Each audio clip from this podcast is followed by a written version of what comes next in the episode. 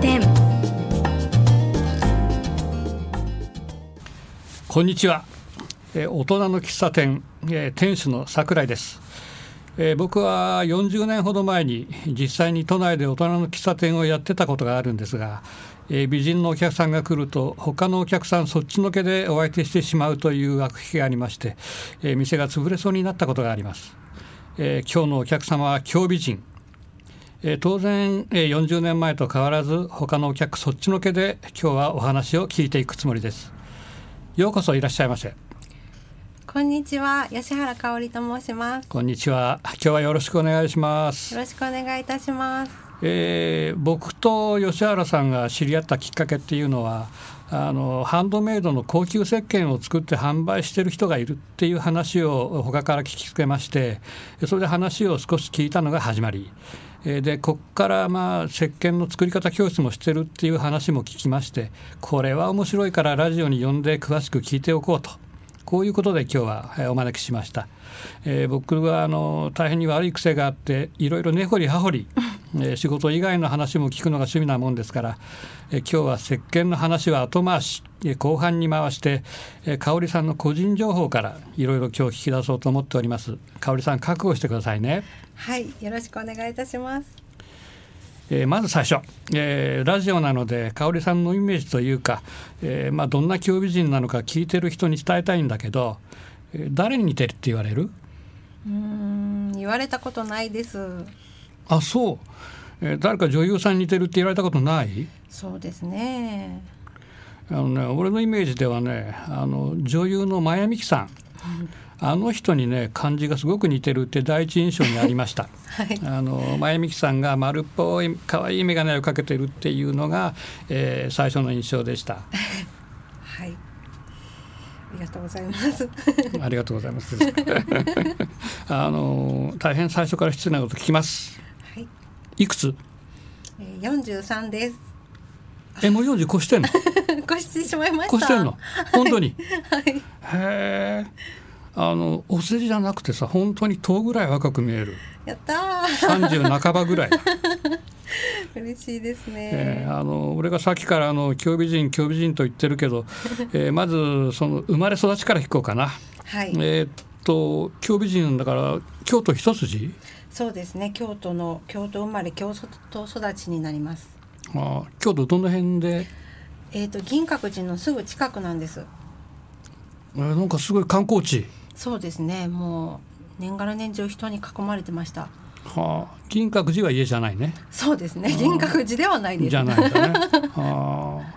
ただ学校は当然小学校、中学校、高校、それから大学行ったとしたらもうそこまで全部京都？そうですね。全部京都です。へえ。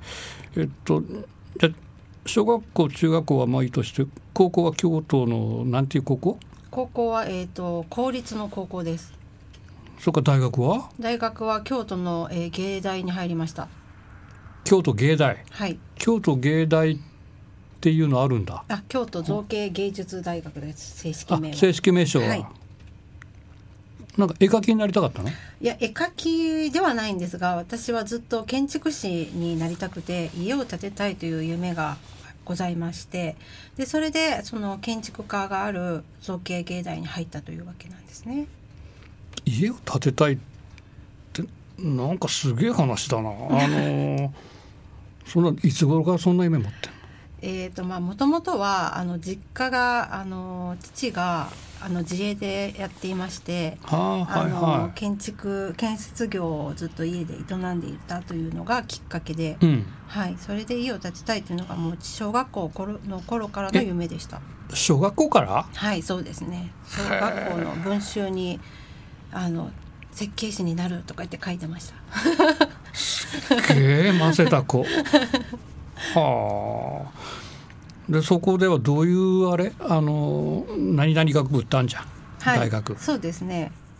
まあ、インテリアデザインコースみたいな感じで、まあ、みんなが、まあ、建築の方を目指している人が、あの集まってるっていうような学校でしたね。はあ。そこで、あの設計図書いたりいろいろやるわけ？あそうですね。そうですそうです。インテリアっていうのは？インテリアは室内だよな、まあでもインテリアっていう名のもとで、うん。インテリアのことはほとんど私してなくて設計が主にあはあ。の専攻していました。はあ。女性は何人ぐらい？何割ぐらい？だ、えーあいやでも女性の方が意外に多くて、えー。7割ぐらい女性えで、なんで？うんなんかよくわからないんですけど、まあ芸大だからですかね。理せ系ねそこから設計士になるのみんな？それとは違うんだ。そうですね。そこからまた別の道に行く人の方が多くてもう本当に一握りでしたね建築の方に進むのは。はあ、あのじゃあそこを出て今度は建築会社かなんかに出るわ入るわけ？そうですね。えーっと一番最初に入ったのが、えー建設会社で、えー注文住宅の家をあの建ててそれで設計の部署に所配属になりましたね最初は。配属。はい。当然新米だから何も任されないよな、そうなんですよね。ほんで、あのー全然仕事ができなくって、うん、1年か1年半ぐらいした時に上司にあの移動だと言われて、うん、営業に飛ばされてしまいました。ええだって12年でできるわけないじゃん、まあそうなんですけど、まあ、実質上の肩たたきにあったというような感じで営業にあでも逆に言ってなんか営業の方が合ってるっていうのを上司が見たんじゃないの？まあなんか本当そうだったみたいで、うん。あの実際営業に行くと、うん。あの行った先々で、うん。あの全部営業があのミラクルで取れていきまして、うん気が付くと、うん。営業で1位にトップセールスになっていまして。あすっげえ。はい。へえ。そうですね、だからうん、営業で一番ということはああいうのって部合でしょ？そうですね。もうもう本当に歩合であの高収入？えそうですね。営業になってからあの家族56人養えるんじゃないかっていうぐらいのお給料をもらってました。えだってそれもう20代そこそこで。は そうですね。危はあないですね本当に。あ、それはみんな地元ですか？そうですね。全部地元です。やってたの？はい。でずーっとそこで何年もいてやってらっしゃったの？でそこで数年あの勤めたんですが、うん。その営業のトップになると、うん。やっぱりお客様をどんどんあの誰よりも抱えているっていうような状況にてなってしまって、でお休みがあのつ3ヶ月に1回ぐらいしか休めなくてでうん帰りもあの夜の12時とかになることが多くって今でいうブラックだ、そうですね。もうブラックで、うん。でまあ長く続ける仕事ではないなと思って。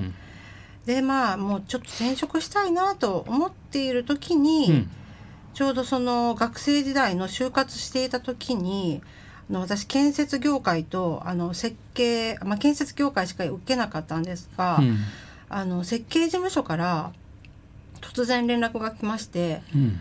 あのまあ、何年か経ってるから、うん。まあ、あなたのことだからどこかの会社に勤めてるでしょうけれども、うんもしもうちの会社にあの来るということができるのであればうちに来てくれませんかと言って引き抜きの話が出たんですよね。えそれはその会社にいる時に？はいそうです。不採用を宣告された会社から？そうですそうです。うちに来いって。そうなんですよ。なんで、うんなんか当時はですね私、まあ京都に住んでいて、うん。で設計事務所は2時間かけた大阪にあったんですね。うんなのでやっぱり2時間もかけて、まあ、女性を通わせるっていうのはちょっとはばかられるということで、うん。まあ、会社からの不採用っていう形で結果をいただいて。うん、でもやっぱりあのいつか何かこうきっかけがあったらやはりあの子を採用したいっていうのをずっと思ってくださっていたみたいで、素晴らしいね。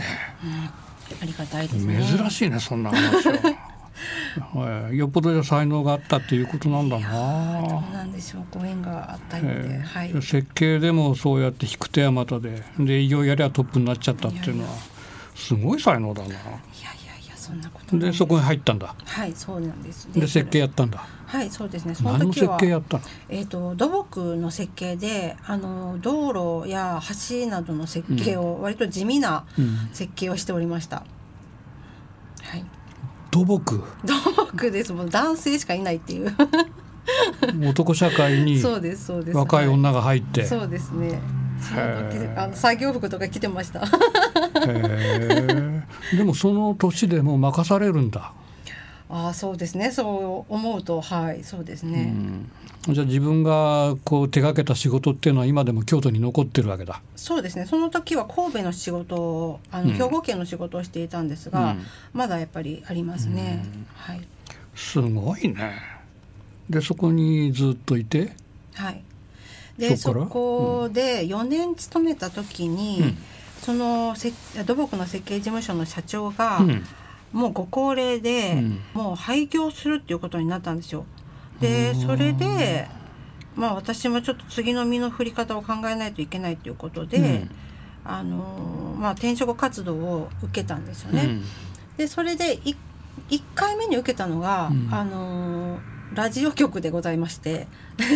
全然関係ねえじゃん。そうそうそう全くの畑違いのもうちょっとあの建築業界からはちょっとお腹がいっぱいということで、うん、あの違う業界に行きたいなという思いで、うん、それであのラジオ局をちょっとあのなんていうんですか記念受験みたいな感じであの受けてみたんですよね。まあ、きっとまあそんな甘くないと思って受からないだろうと思って受けたんですけれど、うんあの応募80人あった中の、うん、あの奇跡的に一人に採用されまして、えー、なんかなんか。何のこっちゃみたいな感じなんですけど。はいそうなんですよ。はい、ラジオラジオ。はい。でラジオだったらなんだよ。あのまさか女優なわけじゃないだろういくら美人だって言ったってな何やってたの？えーと、ラジオはですね、うん、ラジオ創出という部署がありまして、うん、で何をするところかというとあの当時あのアナログからデジタル放送に変わる移行する時代ででそれをちょうどその、まあ、全国初でそのサーバーをあのラジオ局があの導入しようというような時期に私が入社しまして、でそれに伴ってあの、まあ、デジタルに変えるので、また電気配線図などをあのラジオ局にいるんですけども書いていたという。はあ、そこにはもうじゃあずっといたえーと、そこも、うん、あの2年だけしか実はいなくって、うん、えっと、2年経った時に、うん、あの私が一番慕っていた上司に呼び出されまして、で君こんなところにいたら腐ってしまうだろうとか言ってそんなちょっと割と厳しい言葉を言われてしまってで腐ってしまう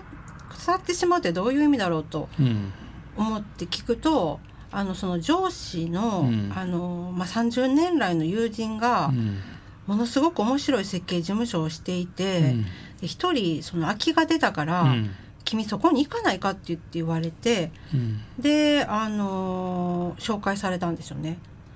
はい、であの実はまたその4社目の仕事へと 転職するという 感じでですね。すごいね。だけどそこまここまで聞いてるとみんなこう呼ばれ呼ばれていってるんじゃん。そうなんですよね。なんかもう自分ではあの、まあ、本当はそこの場にずっといたいというような性格であんまり変化をそんな求めるタイプではないんですけれど、うん、それが、えー、20代後半ですかね。後半ぐらい、はい、ああまだそこからドラマ続くのか。そうですね。じゃあ、えっと、とりあえずじゃあ前半戦はこの辺の人生ドラマの20代後半までで、はいえー、ここで休憩しましょう、はい。はい、えーと、一曲音楽入れます、はい。えー、好きな音楽何かありますか？えーと、牧原紀之の「遠く遠く」という歌でお願いします。うん、遠く遠く離れ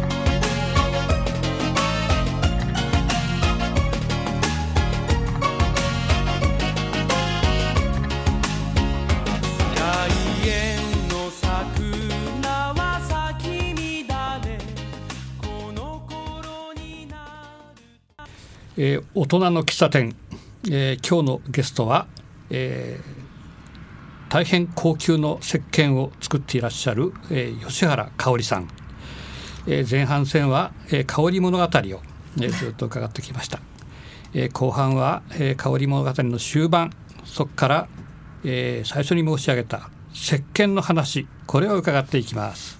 ではさっきのちょっとした続きからいきましょうか。はい。えっ、と20代後半特殊な設計事務所に入って、はい。えーそこは何年だっけ？そこえっと19年ですね。9年10年、はい。そんなもんだ。あ結構長くいたわけだ。そうですね。辞めた理由を教えて。えーまあ、いよいよ寿大社ができまして。寿大社？結婚？やっと。結婚できたんだ。やっとだ。あ結婚できたのね、はい。うん、だけどさちょっと不思議なのはさここまでで30したら半ばぐらいになってるわけでしょ？そうですね。なってるんでしょ？はい。なのにさ最初に僕が言ったけその石鹸の話がさ、はい。一言も出てこないああわけよ。そうなんですよね。ね？はい。でも設計と石鹸は違うよね。違います全然。ねはい。どっからその今の手作り石鹸っていうのが出てきたの？あの実はうん。その4社目の,、うん。あの劇場やホールの設計事務所で働いている時にもともと私肌がすごく弱くって、うん自分であの手作りの無添加石鹸を作っていたんですね。でそれであの作っている時に取引先の社長がうん「いい石鹸ない?」って聞かれてああ「え私実はあの手作りで石鹸作ってるんです」と。うんでもしよかったらい1個使ってみますかって言って差し上げたら、うん。その取引先の社長がすごくその私の作ってる石鹸を気に入ってくださってうん。でこれは世に出した方がいいって言ってくださってもしよかったら僕の自社ビルの一室を無料で貸してあげるからそこで作って売ればいいと言ってくださって本当にあのずうずうしいんですがその言葉に乗っかって本当にお借りしてあの二足のわらじで昼間は設計事務所に働き夜は石鹸の方であの作って販売をするということを、でまた声かけてもらったわけ。そうなんですよね自分から求めないでどんどんどんどん周りが引っ張ってくれてるっていう人生をここまで送ってるわけじゃん。そうなんですよね。すごいね。ラッキーだけじゃだってそれ通用しないもんね。どれだけ力はあるんだろう。いやいやいやなんか本当にちょっと、あのミラクルであの、まあ、そのしかも自社ビルのその一室を借りた時なんですけど、うん。なんかいいところにあの設計あ石鹸作る時ってあの換気扇が絶対いるんですよね。こもらないように。にでちょうどいいところに換気扇があったりちょうどいいところに棚があったりとかしてすごく作りやすい環境だなと思って作ってると、うん。あのその借り貸してくださった社長に聞いたら、うん。実はこの自分の持ってる自社ビルはうん。もともとなんか牛乳石鹸かジョンソンジョンソンがどっかなんか忘れましたけどうん。その会社のあの石鹸工場だったらしいんですよ。研究所だったらしいんですよ。なんか偶然が偶然を呼ぶっていういやもう本当に奇跡が奇跡を呼ぶな。いやそうなんですよ。もうなんかあれ奇跡的でちょっと怖かったですけれど。はいへえ、そうなんですよね。う。ん。うん、ちょっと聞きたいんだけどさ、はい。その前に自分で作ってたっていうじゃん。はいはいはい。だけど石鹸ってさ一種のさ、ここまで来たら薬みたいなもんであそうですね。あの配合とかいろんなものってどうやって自分で研究するの？もうねこれはねもう独学なんですよね、実は。あの一回だけあの、うん。レッスンに大阪、京都にいた時に、うん。大阪でその石鹸教室という教室があって、うん。で一度だけあの習いに行ったんですけど、うん。まあ、あとはもう全部独学で自分で調べあの自分でこう失敗しながらあこれとこれの組組み合わせは良くないなとかこれとこれの組み合わせは肌がすごくあの改善されるなとかいう感じで、まあ、自分でこう考えてうん。独学でやってきたっていう感じですね。あー。その石鹸教室はなんで行かなくなっちゃったの？一回だけって。あのーまあ、言い方はあまり良くないかもしれないんですけど、うん。まあ、1回で十分かなとあのちょっと思ってしまいまして すっごい失礼なんですけど、あ失礼だね。はい、完成品ができるまでどのぐらいかかるの？あ、まあ、1年ぐらいですかね。1年ぐらいはい、行ったり来たりして、あそうですね。ーでもそれでできたわけだ。でねある程度確立したわけ。そうですね。でも販売まで行くってなるとやっぱり1年じゃなかなか至らないですけれど。あそうか。どうやって売るの、あのその時はですね、うん。あのその貸してくださった社長がものすごくこう広いご縁故をお持ちでうん。その後社長が本当に自らボランティアで私たち私の石鹸を売ってくださるという本当に私何にもただただ石鹸を作ってるっていうだけだったんですけれどでそれで本当にこう販路が広がって広がったの？そうなんですよね。あの、まあ、私のお知り合いも買ってくださったりもあったんですけど、まあ、それで本当に関西だけじゃなくて割と全国に結構広げていただいたっていう感じでしたね全国？そうですね。北は北海道から南はなんかあの鹿児島とか。じゃあそれは何？紹介みたいな形？そうですね。味。はいそうですね本当に。ネット販売ってやってなかったの？ネット販売は基本的にしてないですね。してない。はいそれでそれだけ販路が広がるわけ。そうですねはい。どこまで才能あんの？いやいやいやいやいやもうなんか運だけできてるみたいな感じで。でもな運っていうのは一回使い切ったら終わりなんだもん5回も運が来ないよ。へはい。えであのこの石鹸なんだけどはい。これってさ1個作るのにどのぐらいの日にち日数がかかるの？あ一個作るのにだいたい30日から長くて60日かかりちょっとます。待ってなんで30日 えーっとですね、作って、うん。うんあの固まるまでは24時間で石鹸あの液体から石鹸に固めて石鹸が出来上がるんですが、その30日から60日かけて要は乾燥して熟成させるんですね。でそれにはあ。あの時間を要するという感じですね。あ寝かすわけ？はいそうです。大きさどのぐらい、1個の1回に出来上がる石鹸は、うん。1リットルの牛乳パックをうん。横にしてるようなサイズなんです。うーん。棒棒状というか。そうですそうです。ああそうかそうかそうか、はい。それ切り分けるんだ。そうなんです。それをカットして、うん。でそれをまあ自分の好きなサイズであのお使いいただいたり、まあ納品の時にはあの私が切り分けてあの販売させていただくということはしてますが、ああなるほど。多分さこれってさものすごくいろんな効能があると思うんだけどこれはあの基本的には公にしちゃいけないんだよね。薬事法かなんか多分あるよね。そうなんです。もう残念ながら薬事法に引っかかってしまうので、うん。あの本当に効能はもうすごくあるんですけれども、私自身があの薬剤師でないので公には公には言えないんだよおな。伝えはちょっと控えるという感じではあります。はい、肌にいい。肌に良くてですね、うん。やはり肌のキメがまず整ってきて、うん。あの肌荒れがなくなるということが一番ですね、うん。乾燥がなくなるという感じですね。これ聞いていいかどうかわかんないんだけどさはい。い。アレルギーなんかどうなの？言っちゃいけない？大丈夫？や大丈夫です。あの逆にアレルギーの方にお使いいただけると、うん。その市販されてる石鹸とうん。全然使い心地が違うので、うん。あの皮膚科に行く回数がぐんと下がるという方がもうすごく多くてそれであのは買ってくださる方があの増えてるということはあの現実にあります。これ特許なんかあるの？いえ特許は全く取ってないです。ああないんだはい。真似しようと思えばできちゃまあそうですね。はう、い。うんお店は何ちゅう名前だ？お店はウカサボンです。もう一回言ってウカサボンです。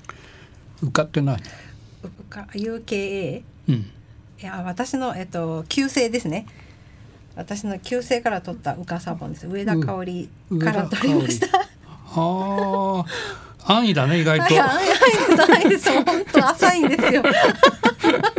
あそうなんだ。そういうところは安易なんだ。そうそう、すぐそこが見えちゃうっていう。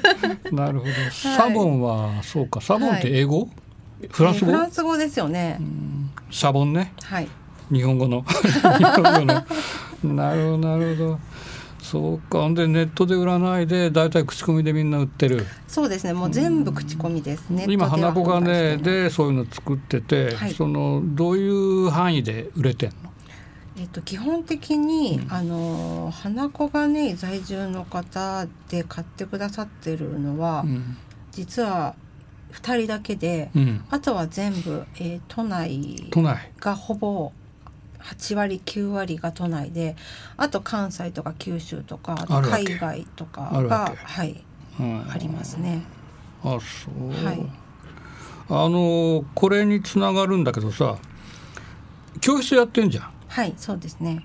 で教室ではそれを教えちゃうわけだ。あそうです。教室はもう全くこの売っている石鹸をそのままあのおお伝えするというかお教えしています。自分でじゃあ作っちゃっていいわけだ、はいいいですよって言って、それは結構生徒さんいる？えーっとまあ生徒さんは累計100人ぐらいでしょうか。種類かなんかあんの？種類はまあ今えーっと6種類あ7種類ですかね。つあの作ってもらえるように一応あのメニューとしてはあの置いてます。その種類っていうのはその症状に分けてんのそれともこう好き嫌いとか趣味嗜好で分けてんのあ趣味嗜好もありますけど、基本的に肌質で分けてますね。分けてるの？すごく乾燥肌とか、とても敏感肌とか。じゃあ例えば生徒さんが来て生徒さんの肌を見てこれがいいとかっていうことはあるの？あーまあそれもありますけどどちらかというと向こうのお客様の方から生徒様の方からこれを作りたいっていう要望の方が、あなるほどはない。えっ、とラベル？はい。作り？はい。あ。これは何？えー、とラベル作りはですね、まあ、基本的に実はパソコン教室もあの自宅でしてるんですが、うんあのー最初全然する気がなくって、うん。石鹸教室一本でやってたんですけど、うん。その石鹸をその納品で販売している時に、うん。パッケージをとにかくすごく褒めてもらうことが多くって、うん。